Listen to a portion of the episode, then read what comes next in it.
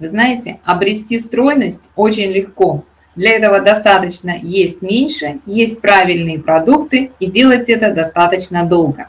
Здравствуйте, с вами я, Светлана Стрельникова, научный руководитель медико-образовательного агентства PhD, врач и фуд-коуч.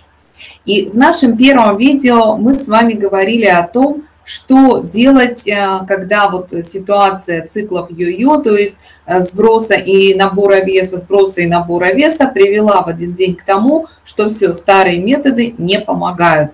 И никакие ограничения в питании или усиление движения не приводят к снижению веса и не приводят к стройности. Сегодня мы с вами поговорим о следующей ситуации, о том, когда женщины приходят к нам а, в агентство, и я их спрашиваю, что случилось, что происходит в вашей жизни. Они говорят, вы знаете, вот за последние 2-3 года вдруг набрался вес. 2, 3, 5 килограмм, у кого-то 10, у кого-то больше. И, в принципе, она говорит, вроде бы все хорошо, я здорова, и ничего не, не изменилось в жизни. Ну вот вес увеличился, хочу похудеть. Но знаю, как бы, ну знаю, что сидеть на диетах не всегда помогает, хочу сделать это грамотно.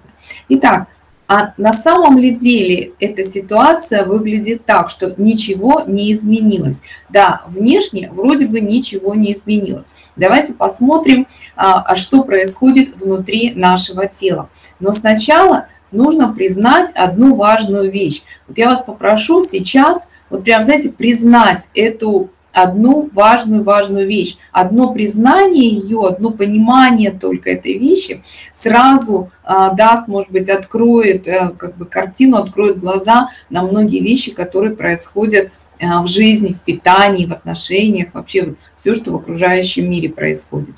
Прежде всего, вес не набирается ниоткуда. Он не образуется из воздуха или по каким-то мифическим причинам. Вес когда у человека появляется лишний вес, лишние килограммы, это всегда слишком много прихода, то есть слишком много калорий и слишком мало расхода. Не обязательно мало движения, мало расхода. Вот, пожалуйста, признайте, что это всегда так. Другой вопрос, что приводит к такой ситуации? Э, конечно, это может быть это э, сложнее, чем просто ограничение или переедание. То есть всегда больше приходит калорий, питательных веществ, еды как таковой, и меньше расход. Но что такое расход и что такое вот много еды, да? Почему раньше еды не было много, а теперь ее стало вдруг много, и организму она стала лишняя, и он начинает образовывать лишний жир, лишние килограммы, и он как-то плохо себя чувствует.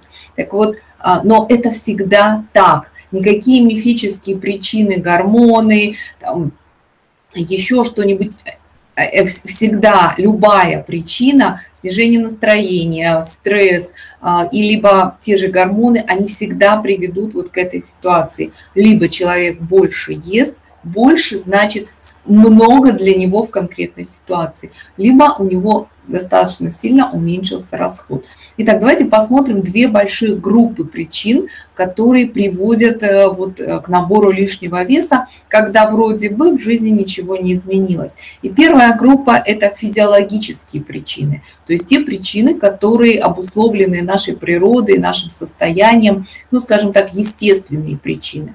Это, например, одна из них – разрушение мышечного волокна, которое начинается уже в 26 лет. То есть начиная с 26 лет наши мышечные волокна, наши мышцы просто-напросто постепенно начинают уменьшаться, утончаться и даже разрушаться. А так как мышцы – это самый такой орган, где больше всего происходит сжигание потому что им больше всего нужно энергии нашим мышцам на движение, то очень сильно снижается а, обмен веществ. Примерно на 300 калорий ниже обмен веществ в день у женщины после 40 лет, чем у 25-летней женщины. А, кроме того, с 35 лет происходит снижение выработки половых гормонов, и это тоже замедляет обмен веществ и нарушает вот, ну, нормально, как бы некоторые процессы, изменяет, вернее, некоторые процессы в нашем организме. Кроме того, примерно к возрасту 40-45 лет в организме накапливаются э, возрастные изменения. Эти возрастные изменения, они тоже обусловлены физиологически, нашими э, генами, врожденным состоянием, какими-то состояниями здоровья, работы, места жительства. То есть это те изменения, с которыми мы как бы стараемся бороться, но внутри нас они все равно происходят. И одни из э, двух как бы, больших групп – это нарушение микрофлоры кишечника, то есть изменение микрофлоры кишечника в силу разных причин, и в том числе хроническое воспаление, которое может быть незаметно глазу, но оно присутствует и часто может проявляться в виде такой усталости, никаких непонятных болей в суставах, головных болях. И вот эти три физиологические причины, они незаметны, но они ведут к незаметному набору веса. И вторая группа причин – это стресс. Стресс э, не только когда все плохо. А сейчас мы посмотрим с вами на 5 видов стресса. И посмотрите, какой стресс наиболее сильно присутствует в вашей жизни, какой стресс занимает, ну, как бы, главный из этих пяти стрессов. Ну, хочу сказать сразу, что городская женщина находится под влиянием всех этих пяти видов стресса. Прежде всего, это эмоциональный стресс, да, то есть, но это как раз то настроение или то изменение настроения, которое мы часто ну, как бы связано, связываем с характером, с какими-то особенностями личности. Но эти изменения настроения к возрасту после 40 лет, они обусловлены и изменением гормонов, и в том числе снижением выработки и половых гормонов в том числе. И здесь а, как бы простым, так, простой силой воли не, невозможно бороться э, с раздражительностью или с агрессией, или просто с, ну, когда женщина плачет, непонятно почему. То есть это стресс эмоциональный. Стресс э, информационный или вот такой стресс дедлайнов его еще называют. Информационный стресс, когда очень много информации и мы живем в режиме принятия решения. То есть э, за свое, за день человек принимает 60 тысяч решений. И постоянно нужно переключать свое внимание, перерабатывать большое количество информации, и это тоже все ведет а, к увеличению стресса. Физический стресс, то есть стресс, когда женщина очень сильно занята, когда она многозадачна, когда она устает вот даже физически, одновременно должна и готовить, и убирать, и за ребенком смотреть, и за собой еще как бы ухаживать, и очень часто вот э, с этим стрессом связан и стресс недостатка сна, когда женщина сильно устает или человек сильно устает, он и сон нарушается, и в то же время само по себе нарушение сна ведет а, к усилению стресса. Следующий стресс – это оксидативный стресс. То есть, э, когда мы устаем или в плохом настроении, очень часто хочется сладкого. Ну, потому что сладкое, да, оно на первых порах успокаивает и ведет а, к усилению серотонина, и кажется, что вот такое облегчение состояния. Но вот такая потребность в сладком, в каких-то калориях, в постоянном жевании и в то же время большое количество упакованной еды, оно приводит к тому, что в организме накапливаются а, ну, такие как бы вещества стресса, скажем так, да. И а следующий стресс – это, как ни странно, очень большое место занимает стресс от неудовлетворенности жизнью. То есть если к тому времени а, человеку кажется, что он не достиг каких-то больших целей, не достиг, у него не сбылись его мечты, он, или работа нелюбимая, то возникает стресс от неудовлетворенности жизнью. Вот э, к чему ведет этот э, конкретно, например, нелюбимая работа и стресс неудовлетворенности жизнью, мы говорим завтра, в следующем, третьем видео, потому что это тяга к сладкому и вечернее переедание, или как его называют наши клиенты, вечерний жор. Но вот сейчас посмотрите на эти пять видов стресса, эмоциональный, информационный, физический, оксидативный и стресс от неудовлетворенности жизнью. Ну, как бы выберите или посмотрите, какого стресса у вас, э, какой стресс у вас больше всего присутствует э, в вашей жизни. Э, самое интересное, что все эти пять видов стресса, они ведут к одинаковым реакциям в организме.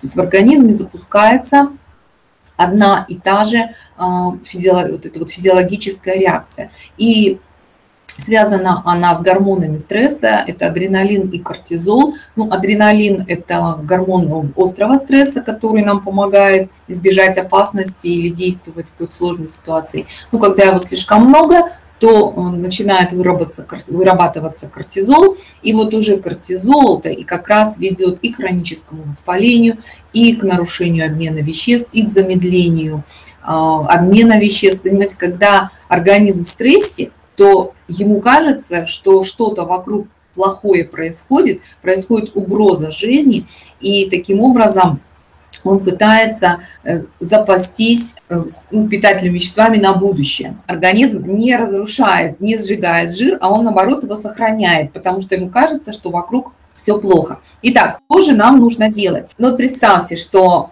э, вы в стрессе, и нужно, вместо того, чтобы расслабиться и что-то изменить, нужно еще добавить что-то в свою жизнь. Понимаете, еще нужно ограничить себя как-то в питании и что-то с этим сделать. Я вам расскажу такую историю. У нас, когда я была маленькая, у нас была, были знакомые, э, ну, как бы родители с ними дружили, и муж, э, как бы вот из этой пары, муж занимал очень высокое положение. И, конечно, у него э, работа была напряженная, ее было много, он, был тоже, он постоянно был в стрессе очень часто, ну, как вот бывал в таком несколько раздраженном состоянии, но э, их семья, они всегда жили в мире, в любви, у них была совершенно там замечательные дети, и вот семья была очень такая крепкая и дружная. Когда их спрашивали, в чем секрет вот его жены спрашивали, а в чем секрет их такой крепкой дружной семьи, э, и когда все, все спокойно, все вовремя делается, и все друг друга любят и находят время друг на друга при такой его сложной работе, она говорила, а я все вопросы решаю только после слов «Яша, успокойся». И вот он говорит, я сначала ему говорю, Яша, успокойся, Яша, успокойся. И только после этого, когда он успокоится, я начинаю решать с ним какие-то вопросы. И вот точно так же, как э, женщины мудрые поступают с мужчинами, так же и мы должны поступать с нашим организмом. Потому что организм, он тоже мужского рода, а путь к сердцу мужчины, как известно, лежит через желудок. И когда представьте, что в ваш дом приходит гость, уставший, там, может быть, э, расстроенный или тревожный, то что вы сделаете? Вы прежде всего его накормите, усадите и создадите ему какие-то комфортные условия. Вот точно так же и нашему организму для того, чтобы прежде, вернее, чем требовать от него какой-то стройности, там, здоровья, энергии, хорошего настроения, самочувствия, мы должны его накормить для того, чтобы нейтрализовать вот все те за много лет изменения, которые произошли в нашем организме, и физиологические, и в том числе изменения под влиянием стресса. 77 питательных компонентов на, нужно нашему организму каждый день. Причем, что самое интересное, они нужны ему одновременно – мы не можем дать ему сегодня магний, завтра селен, послезавтра витамин С, потом витамин А и так далее.